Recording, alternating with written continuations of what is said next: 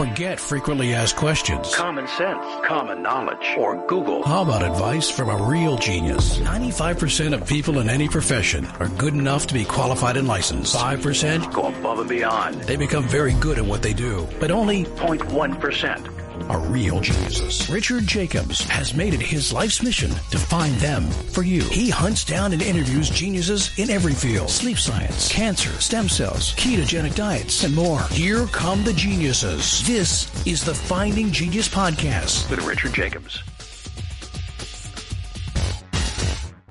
Quick note before we begin the Finding Genius Foundation, as part of the Finding Genius podcast, has recently completed a book about understanding viruses. So the creation of this book was to interview a hundred virologists, ask them a lot of deep, difficult questions, take the most difficult questions, and then re-interview the top 25 or so and ask them the hardest questions I could think of. And we compiled that all into a book. So you'll see question and four or five experts answers. Question, four or five experts answers. There's about 30 questions in the book. I think it's a great read for the layperson and for the researcher. It talks about a lot of speculation in the world of viruses, such as are they alive or not? And why is it important? Uh, why do viruses go latent or hidden or ineffective or sit in a person or an animal or another creature for weeks, months, years, and then suddenly become virulent and affect that person? Uh, so there's a lot of really provocative questions in the book. It's now on Amazon. So if you go to Amazon and type in Finding Genius, you'll see the book on viruses. It's also on Kindle. The Audible version is in production and should be ready in approximately a month. But if you want to go and order it now, uh, you can do so again by going to Amazon or Kindle or go, go to findinggeniusfoundation.org and go to publications. There's an opportunity as well to get the transcripts of all the interviews and to hear the original interviews themselves. If we put them all together, the book would be about a thousand pages, but we condensed them down to make it juicy and concise and tight and very interesting. So I hope you'll check out the book. Uh, we're now working on one about cancer, but this is going to be our goal is uh, three times a year to come out with these masterclass books that I think will inspire new scientific research. And I hope you'll check it out. Thank you. Hello, this is Richard Jacobs with the Finding Genius podcast, now part of the Finding Genius Foundation. Today I'm interviewing a previous guest, uh, Steven N. Fiering. He's a professor of microbiology and immunology, also professor of, professor of genetics, all at Dartmouth College. Uh, we had a great conversation last time and I wanted him to be a part of the cancer book that we're putting together. So today that's what it's going to be about. So Steve, welcome back. Thank you. Great to be back talking to you, Richard. From what I've read and looked at, seems to be maybe not a consensus, but you know, a large school of thought is that cancer starts from a single cell and it comes from, you know, a random mutation of a cell.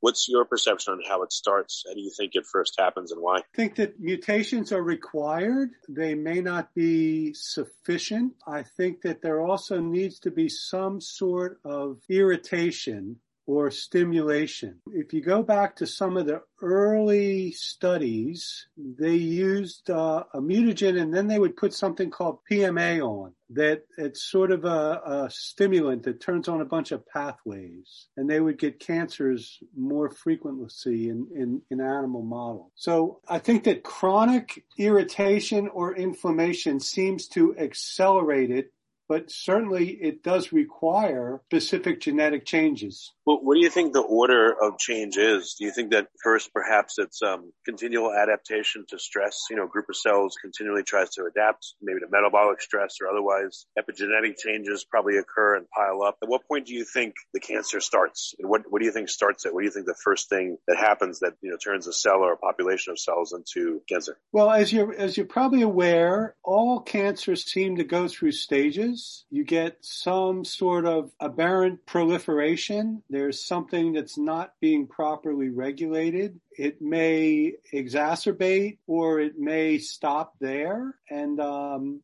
then you get into things like it becomes invasive, right? And then finally, not only is it invasive, it becomes metastatic for many solid cancers. That's the, that's the really dangerous thing. And so often people will be diagnosed with something that's benign, right? And it's like, well, we're just going to take this off. And then the pathologist looks at it and says, yeah, it's benign. It's nothing to really be concerned about. It's gone now. So I think that most people think that cancer doesn't go from nothing to metastatic. It goes through a series of changes and eventually goes from nothing, maybe aberrant proliferation, maybe stress, chronic stress, ask chronic inflammation, development, lo- loss of control of uh, contact inhibition, maybe starting to express telomerase so that now there's no limit on the number of divisions that those cells can go through, maybe resisting an immune response that's, that's starting against the cancer and eventually getting to the point where it's becoming invasive and eventually metastatic. But what I'm sort of reiterating is, simply sort of the pathologist's view of what they see, right? So somebody goes to the pathologist, let's say there's a breast lump and they take a biopsy, they look at it and they say, well, it's carcinoma in situ,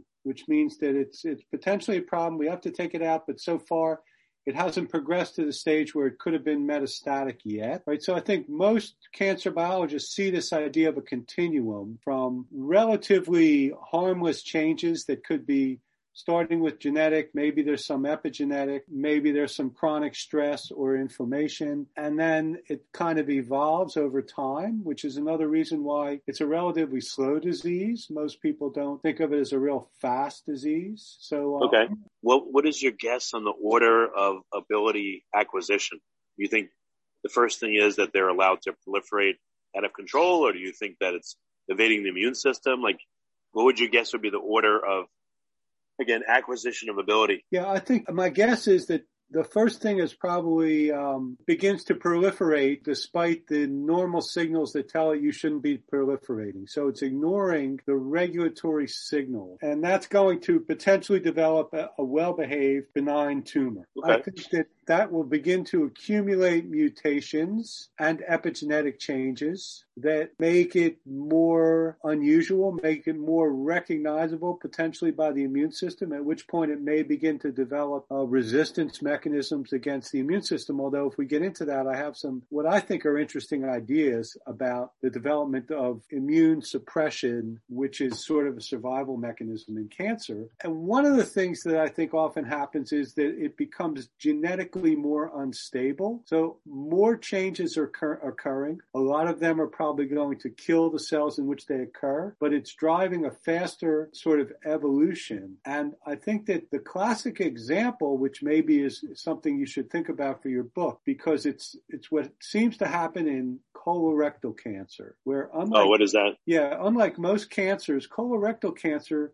seems to have very clearly defined genetic or epigenetic changes at each stage. So if you go in and you look at polyp, then you will see certain pretty much standard changes that you will see in most colorectal polyp. Further changes will occur to, let's say it's an invasive polyp. I don't know the stages of colorectal cancer well. It's not my area, but I know that this is, this is like a very clear and well developed progression of genetic and epigenetic changes, gene expression changes that is associated with each stage of colorectal cancer. It has not turned out to be the paradigm for other cancers. So there's nothing like it for, let's say, breast cancer or melanoma that, oh, it goes through these stages and here's the genetic changes. And at each one of these changes, there's going to be a very limited number of genetic changes. But for colorectal cancer, it seems like that's what's happening. What's, um, if, if you looked at neoplasms versus, you know, or essentially benign versus cancerous tumors, do you know of anyone that's done a study side by side of,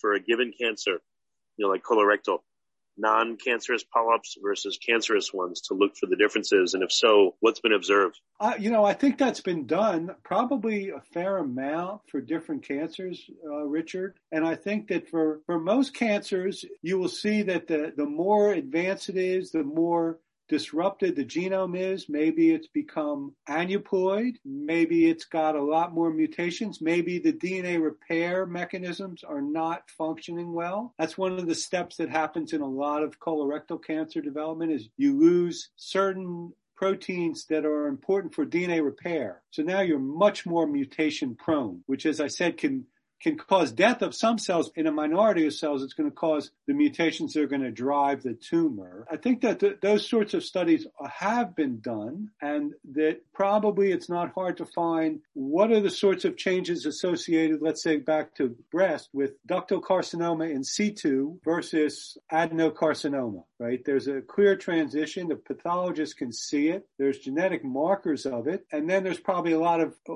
less well characterized but documented things that occur um, between the two stages. Yeah, the reason I ask is that that would be a closer proxy to cancer. You know, a neoplasm that's not cancerous has some of the hallmarks of, you know, cancerous growth, but not all of them.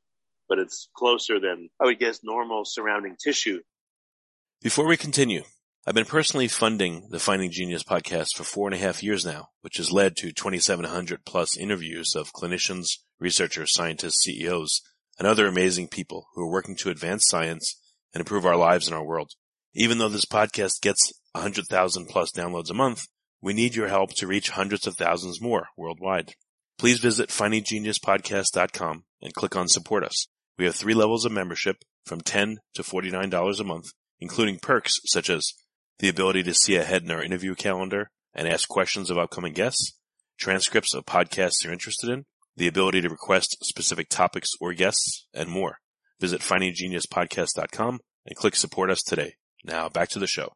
Yeah, and like I, I think the first thing that happens is probably loss of growth suppression, loss of suppression of the cell cycle. So, you know, well-behaved tissues don't enter the cell cycle unless there's some sort of a signal that tells them we need more of you. Maybe there's been a wound, for example, or um, if it's if it's blood cells, that's that, there's turnover going on all the time. But in general, for adult tissues, there's not a lot of growth. Now, what, what would you say is is the incidence of neoplasm versus, uh, you know, cancerous tumor for any given tissue type. Is, I guess, cancerous tumor always a subset of neoplasm growth? And, you know, what are the ratios would you guess for various tissues? I think that probably there's more, there's more neoplasms, there's more benign tumors than there is cancerous one. But that's a little bit hard to know because what we don't know is what's been removed by the immune system already before we ever see it, right? Do you see what I'm saying? That's, that, that's sort of like the, the data that we don't get, right? Is that. Well, yeah, just like with cancer, I mean, uh, my guess, and I'm sure everyone's guess is that, you know, everyone says, oh, you have small cancers in you all the time. So I would guess the, the times or the number of times that a small cancerous mass arises far as far exceeds the quote unquote successful ones that grow to be, you know, significant tumors. And then same thing probably with neoplasms. But yeah, I guess, I guess proliferative growth or un- unchecked growth probably is like one of the main first things that happen because it manifests itself in different ways, not always cancer. Uh, you know, and it's also a classic in vitro assay for a genetic change that is is driving cancer is the ability to grow without contact inhibition, right? So in normal cells, if you put most normal cells that stick to plastic onto a dish, they will grow until they cover the dish and then they will stop. But if you make certain genetic changes, they'll start to pile up into small foci we would call it. And it's sort of a classic in vitro study of cancer genetic, which is basically saying that that's, that's an early step, right? You're losing what we call contact inhibition, right? Cells get signals from their neighbors. There's no room to grow anymore. So stop, right? And we call it contact inhibition. And that's one of the things that gets lost pretty early. And the other one I think that has to be lost pretty early is you have to express telomerase or else the ends of the chromosomes become unstable and the cell is likely to die, right? So telomerase is is the immortality gene. It's what enables you can take you can take normal primary cells, let's say a normal fibroblast, that's the common cell that people do it, and force expression of telomerase. So most cells are not expressing telomerase, which is the enzyme that enables replication of the ends of the chromosome. If you force that expression, then unlike a normal fibroblast where you can keep passaging it, at some point it'll just stop. And people call it a, like a, um, a growth crisis or a division crisis. It'll just stop. It just stops and it won't divide. They won't divide anymore. The reason yeah, I thought there was like a Hayflick limit for cells and it's different it. for different cells, right? That's it. That's the Hayflick limit. That's it. And it's caused by the fact that their telomeres are now too short and they stop dividing. If you express telomerase, they will keep dividing indefinitely. That is the Hayflick limit, which I think is quite fascinating. Yeah, no, it's interesting. I'm thinking about a given tissue. The cell division would come from the differentiated, you know, cells of a particular tissue, but what percentage comes from stem cells that, you know, come in and then differentiate into that end cell type and then divide metabolites in there. Yeah, I think it's going to vary between between the tissues, and then some tissues like you know colorectal cancer. Uh, there's a lot of stem cells because there's a lot of turnover, gut cells, right? They're constantly dying and being turned over. I don't know if you know if you've ever seen the diagrams about the bottom of the crypt of the stem cells, and they're dividing, and then the the more differentiated cells are moving up the crypt.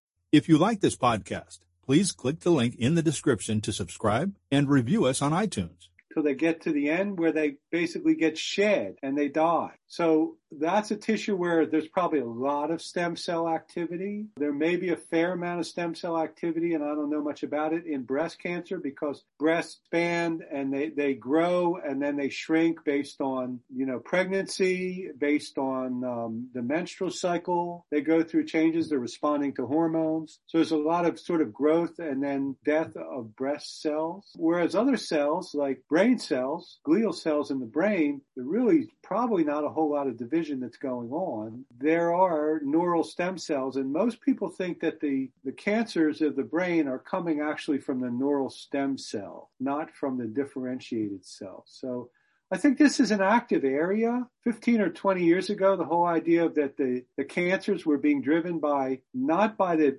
majority of cells you see, but by a minority of cells which are more stem-like. That was quite new, but now it's pretty well established for many cancers that you really, you really, the real problem is the stem cells, not the more differentiated cells that are often making up most of the cancer itself. Hmm, okay. Do you think that cancer becomes essentially its own life form where it has its own, you know, goals and homeostatic drive and self-preservation mechanism? And, and if so, at what point does it happen? At a hundred cancer cells, at a thousand, a million, a billion? What's your thoughts? That's an interesting idea, Richard. It's almost a philosophical idea.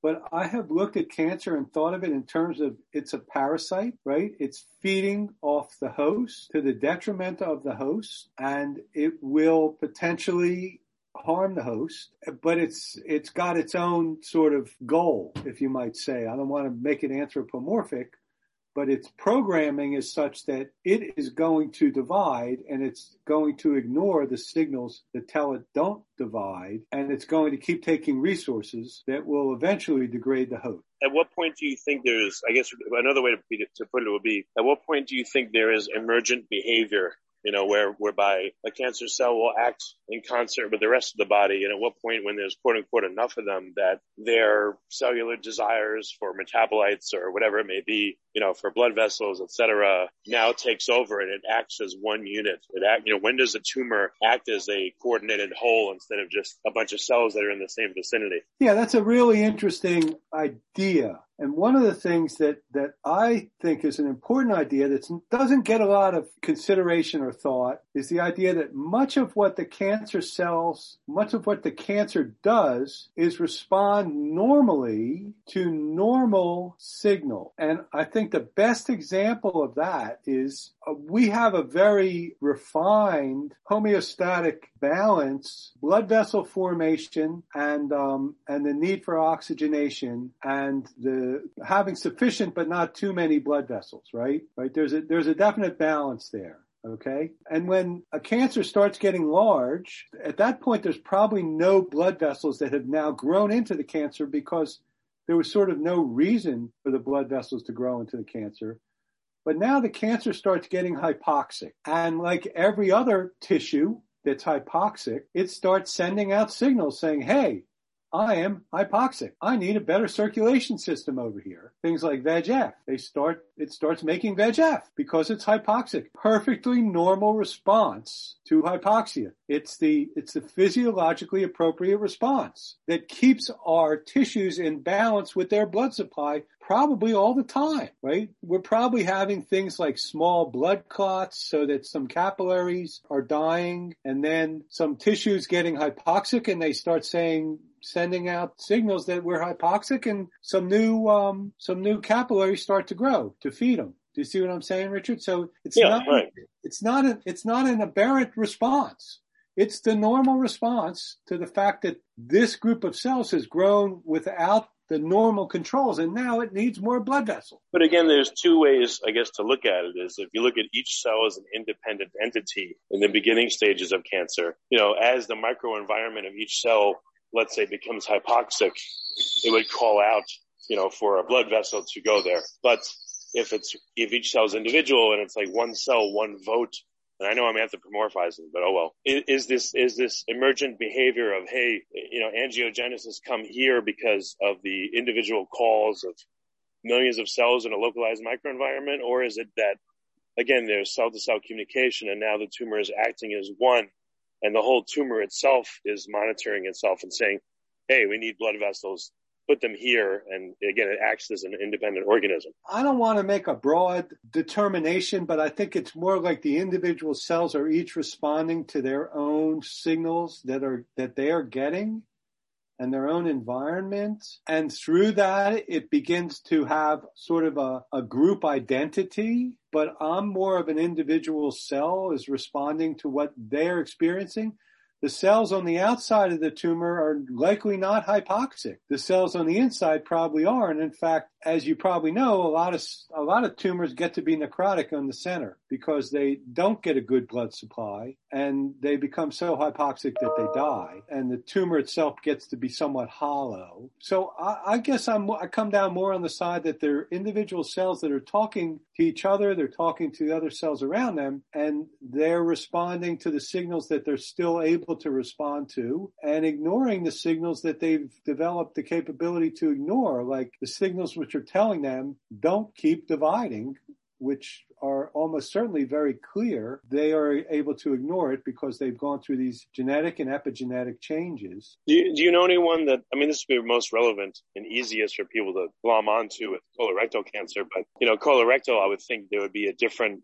you know, hyper localized microbiome around, certainly around polyps versus the rest of the, you know, the colon tissue. I know I spoke to one researcher, Florencia McAllister, that looked at pancreatic tumors. And she said not only was there a pancreatic microbiome, but the tumors themselves had a bit different one around them. So again, at least in colorectal, I would think that each polyp would, you know, kind of have a different localized microbiome versus the rest of the, you know, the tissue. What, what are your thoughts there? And how do you think that might influence cancer's behavior and action?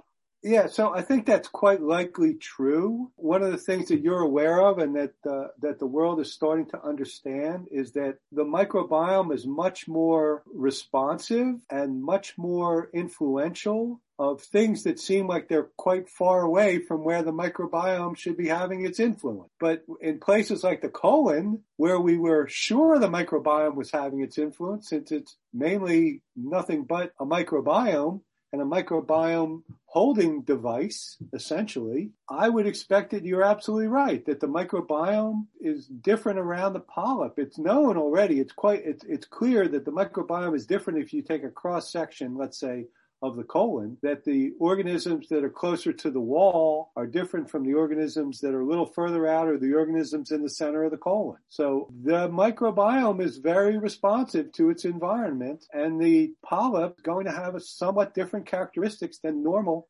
colon and will likely have that effect on the microbiome. What the details are, I don't know. Other people may have looked into it and there may be some data on it.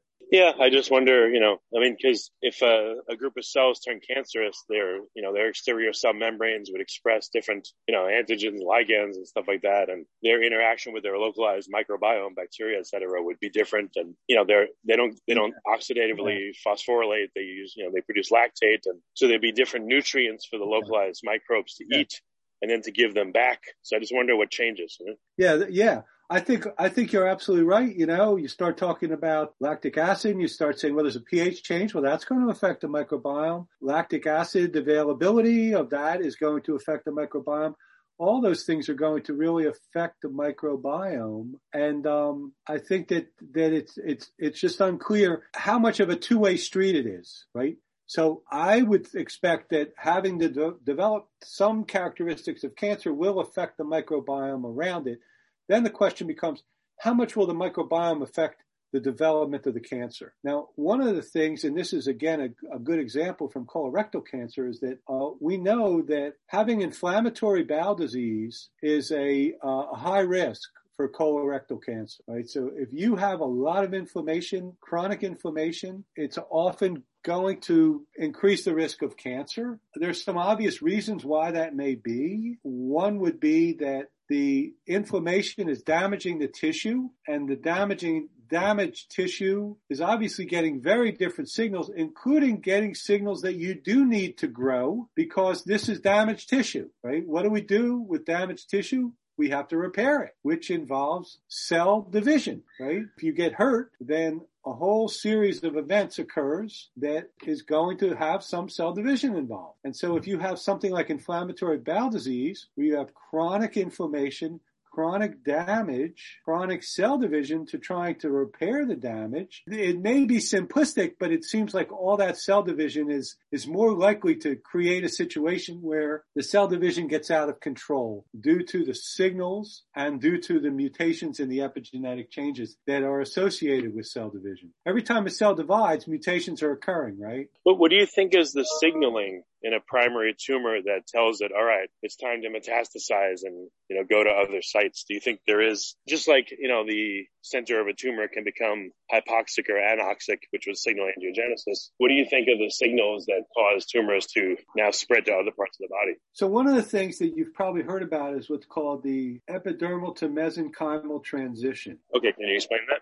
Yeah. So most of our tumors, our solid tumors, come from tissue that was it's sort of epidermal or, or associated with ectoderm, right? So if you go back to the three germ layers of endoderm, mesoderm, and ectoderm, most of our tissues that get tumors are associated with ectoderm. So those are all the carcinomas, okay? So if you go back, you got sort of in the solid tumors, you got two sort of large groups. The carcinomas, which is the vast majority of human tumors, and the sarcomas, which are bad but uncommon, fortunately. The carcinomas are from ectodermal origin tissue, and the sarcomas are from mesodermal origin tissue. So there's a transition that people call the epidermal to mesenchymal transition. And I may not even be saying epidermal right. It may be ectodermal. So I'm sorry if I, if I don't have that correct, but most people call it EMT.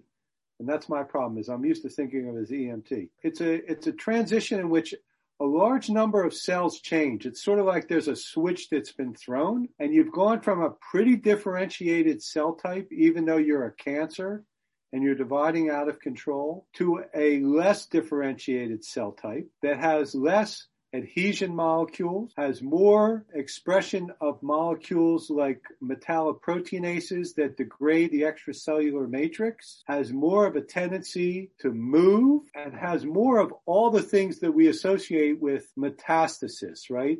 You have to degrade the extracellular matrix to get out of it. You have to have a tendency to move and generally you're less well differentiated, at which point it can get into the lymph nodes or into the spleen or into the circulation and it could start to move. And then what people think happens is it finds a place where it ends up having the right environment and it will start to grow, but it'll often go back again from mesodermal to ectodermal, or from mesenchymal to epidermal or ectodermal, right? So the, the, instead of being EMT, it becomes MET, mesodermal to epidermal. And that is, is, is mesodermal like a less differentiated form? Uh, yeah, it's more primitive. Mesoderm or, meso, or, or mesenchyme this actually sheds light on an interesting principle. It seems like for cancer to start, there's a D differentiation.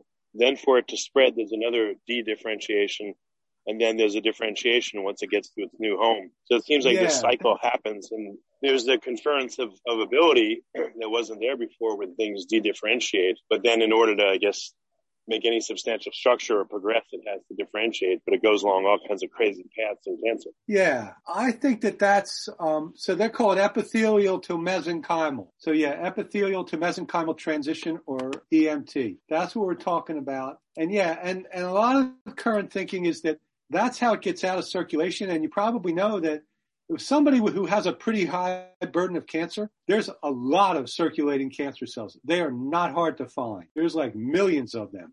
Significant numbers of cancer cells are circulating in the blood. But the reality is very few of them are going to make metastases, right? Just getting into the bloodstream is not sufficient. It has to get out of the bloodstream and find a place to grow. People call it soil, find the right soil. And it seems like it has to go through the reverse transition. This is a real hot area that not a lot is known, Richard, because like once people found that, oh, you know what, circulating tumor cells, there's millions of them in a cancer patient. Why are there not millions of metastases, right? There's got to be something else happening and it's poorly understood. A lot of what people think about is you got to go through the backwards transition back to the epithelial tendency. And that is possibly one of the bottleneck to getting even more metastases. Well, it'd be interesting if you could find out what drives the EMT process and block it. That might, you know, slow down cancer growth, prevent metastases, prevent further spread. Yeah, and that, that believe me, there's a lot of people that they, they make their career about understanding the the EMT transition and, and what are the genes involved and how can we block it do you know of anyone that's looked at a, uh, a solid tumor and try to, you know, 3D spatially map out the heterogeneity of it in terms of, you know, like sequencing all the cells and looking at them, you know, radially outwards? How do they change? looking for lineages within the tumor mass, you know, remodeling how it grew from a few cells. You know, can you go yeah. backwards and model? Has anyone looked at that? Yeah, there, there is. There's efforts. We have a couple researchers at Dartmouth who are working on that. There's one way to do it is to try to put tags, genetic tags on, on the cells of a tumor and, and then to try to follow the tags in multiple iterations and try to understand which are the dominant cells that become larger parts. To, they they can draw these um, these sort of graphs that almost look like um, evolutionary trees, and you know you can see where some of them dead end and some of them get real thick. There is work on that. The heterogeneity is uh, an important issue. It shows up quickly in immunohistochemistry. You take a cut through it and you start staining it with different stains, and, and it becomes quite clear that tumors are not uniform at all, you could get really big differences, what seem like very fundamental biologically differences within the same tumor. You know, things that look like, well, this should really be almost a different tumor, right? And, and common, common types of cancers, breast cancer is a great example, right? Where you have you have some some markers of, of one type of cancer and then in the same cancer you have other markers of like a different type of breast cancer but did they all come from the same store cell or was there multiple cancers growing. And so the, the place where that's being looked at most actively is probably breast cancer because it's they're so heterogeneous right? When you look at them, they're just, they're just full of sort of different types of cancer cells, as well as all the other stromal cells that most cancers have. So a lot of it is looking at it in breast cancer. It's the place where most of the effort to track this lineage stuff. Yeah, I just wonder if there's any, um,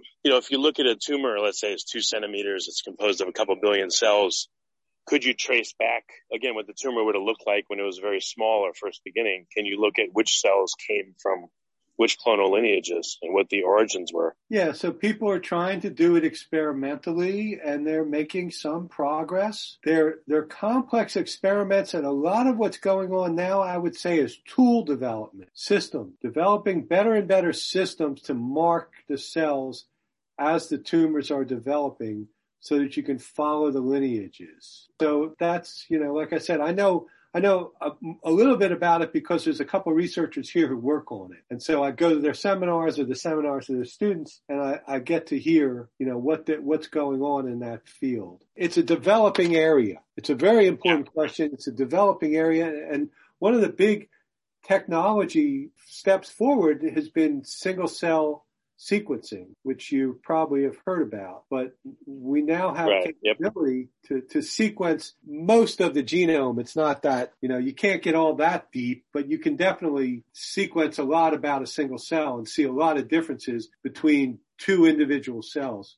So that enables this to, to start, those sorts of studies can happen because it's no longer just an average. You know, the average can't tell you about cell to cell variability very well. So that's a big technical step forward. And now they're working a lot on these marking systems and ways of identifying, well, who was your ancestor? Which cell did you come from? Pretty much the same way they would track the, the genetic changes in a virus or something, right? Yeah, makes sense. Speaking of viruses, what about viral viruses that cause cancers, HPV, other ones? Do you know what the mechanisms are that viruses uh, that viruses well, use to create cancer?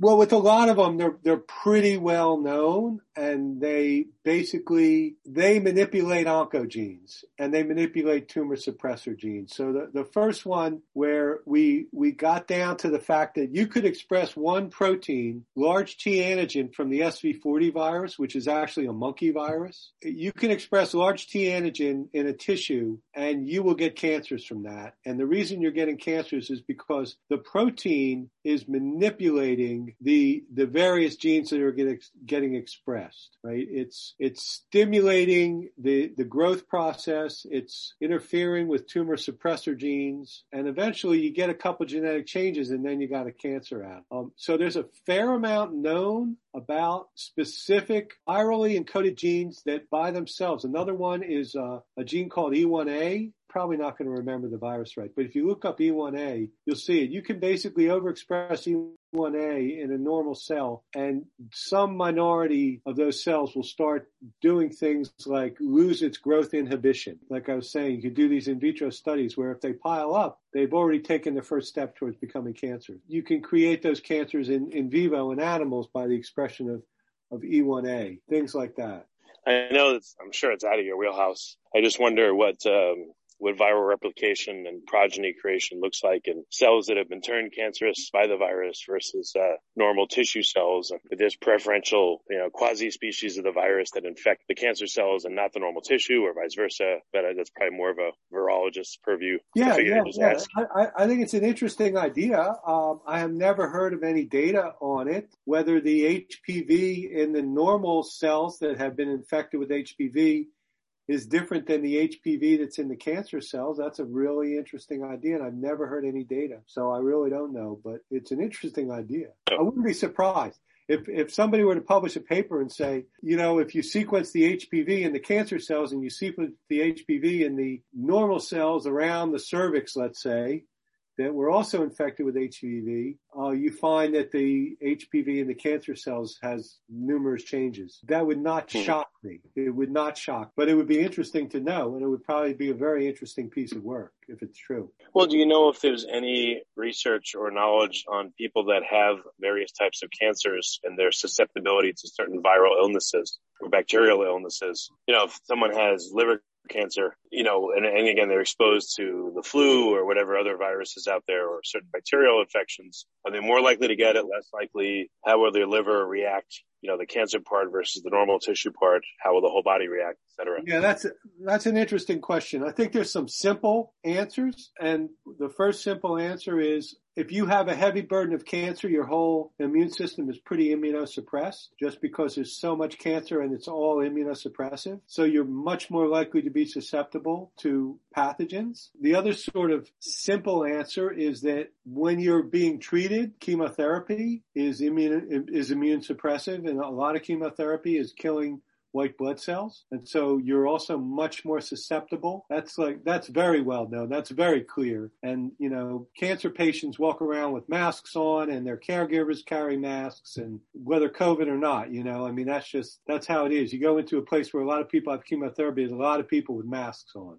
They are quite immune compromised from the chemo. Now your question, which is a little bit broader, is what about the susceptibility of the cancer cells to an infection by a virus? There's there's been a lot of work, which you may be aware of, to try to find oncolytic viruses or to generate, make oncolytic viruses that would be preferentially able to find and kill cancer cells because they can divide better in a cancer cell than they can in a normal cell. It's an active area of research. So far, hasn't really worked the way people hoped it would, where we'll just give you this virus IV and it'll go all around your body, but the places where it's going to be able to take root and kill cells are going to be the cancer cells, so it's going to help cure you hasn't worked out well that way yet, but it's a field. It's active, funded. Um, there's a lot of work on it, but um, it just hasn't. Uh, the same thing could be said of true of certain. Uh, there's a lot of work with certain bacteria. Um, one of the ideas was bacteria that like to grow in hypoxic conditions. Salmonella is the one that most people have worked on. If you inject the salmonella into the bloodstream, it'll find the hypoxic conditions and grow there. So far, it's not really moved into anything particularly useful, but that's the idea. So that sort of gets back to your other question of like, well, would the viruses grow differently in the cancer? And um, they may. Yeah, because again, I would think as uh,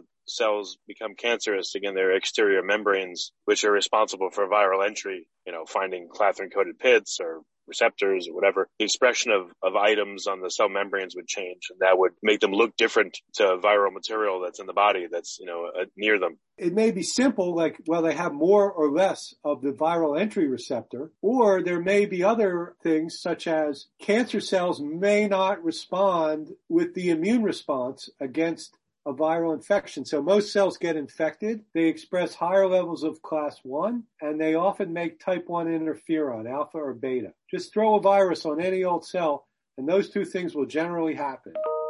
Cancer cells, nah, they may not happen, right? They may have also, you know, they they may have they may have lost some of their capabilities of responding in a normal way to an infection, and so in that way, the infection can preferentially grow where, for instance, the cells are not making type 1 interferon when they see the virus. Type 1 interferon shuts down the cell cycle, calls in immune cells. Those are things that probably are not in support of the cancer, right? So the cancer may have already evolved them away. It's odd. I mean, so yeah, this is a generalized question, but to what do you attribute the success of a cancer? Success means a tumor grows, metastases grow, you know, unfortunately the host at some point will die, but the cancer, at least for the meantime, appears to be quote unquote successful. What are some of the hallmarks that drive the success of cancer, do you believe? Well, un- uncontrolled cell division. So, um, uh, the the best place to look at that stuff is uh, are the papers, the classic papers by uh, Hanahan and Weinberg on the hallmarks of cancer. Have you ever seen those papers?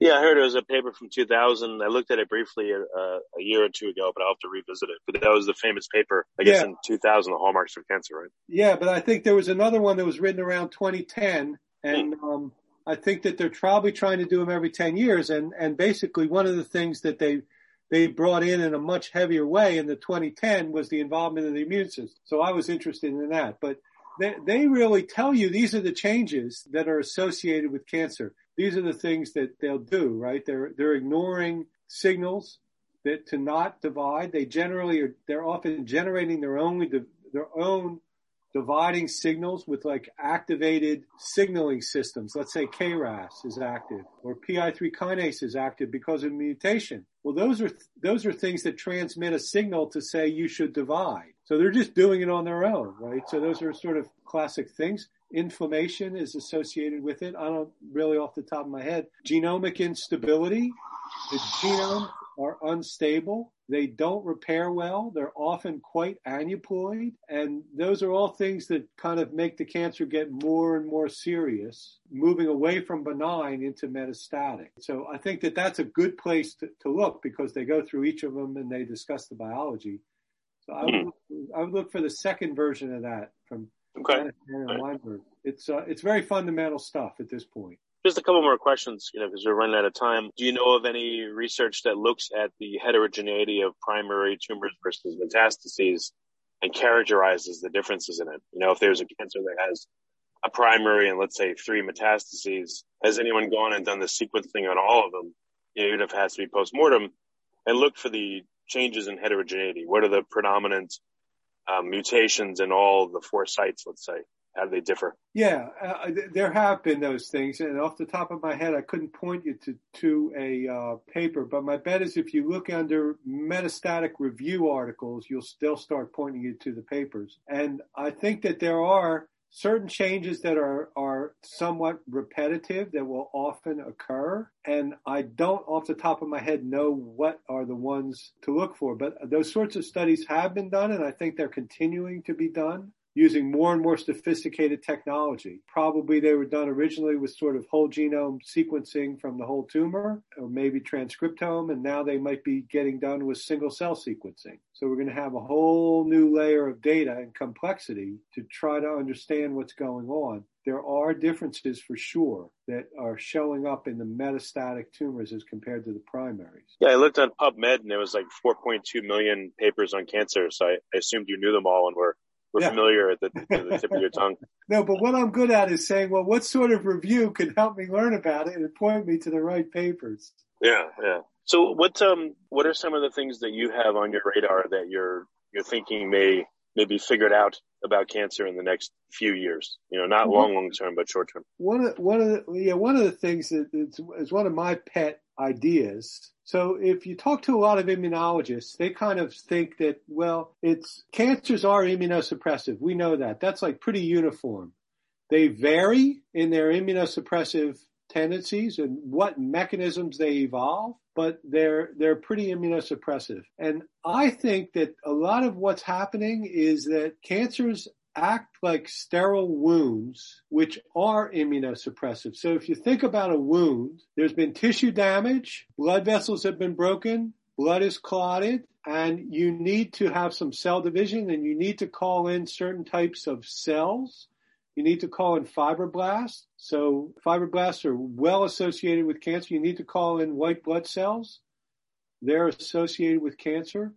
But what you don't need is a lot of immune effector cells whose job is killing cells, right? So a lot of what the immune cells do is they kill things. And so now you get into the point like, oh, cancers, let's say, have these M2 macrophages, they call them, or myeloid derived suppressor cell.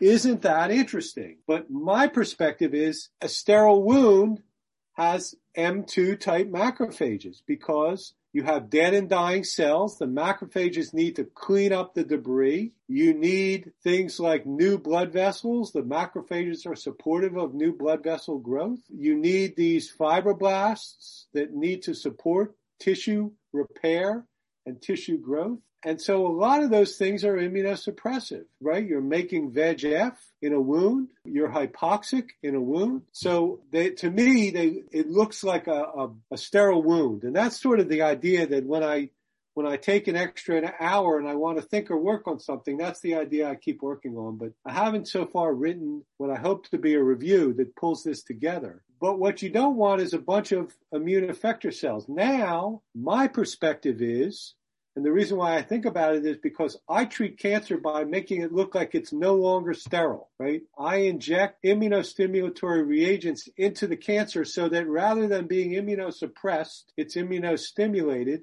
Most of what I put in are either directly taken from a pathogen or they mimic and activate receptors that are recognizing pathogens because that's what turns on the immune system. So basically I think about it like I'm making that tumor look like it's no longer sterile. The, the final thought is the reason why this may work is that evolutionarily, if you have a sterile wound, your evolutionary priority is to repair the wound. If you have an infected wound, your evolutionary priority is to kill the infection, right? Because the infection is likely to kill the host, whereas the wound may or may not be that damaging to the host overall. Well, very good, Steve. Thank you for coming, and I appreciate it. And uh, you know, we come right to the end, but you know, all your information has been really great. So thanks for coming back. It's a pleasure, Richard.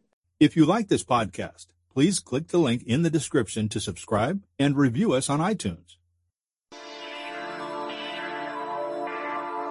You've been listening to the Finding Genius podcast with Richard Jacobs. If you like what you hear, be sure to review and subscribe to the Finding Genius podcast on iTunes or wherever you listen to podcasts. And want to be smarter than everybody else? Become a premium member at findinggeniuspodcast.com. This podcast is for information only. No advice of any kind is being given. Any action you take or don't take as a result of listening is your sole responsibility. Consult professionals when advice is needed.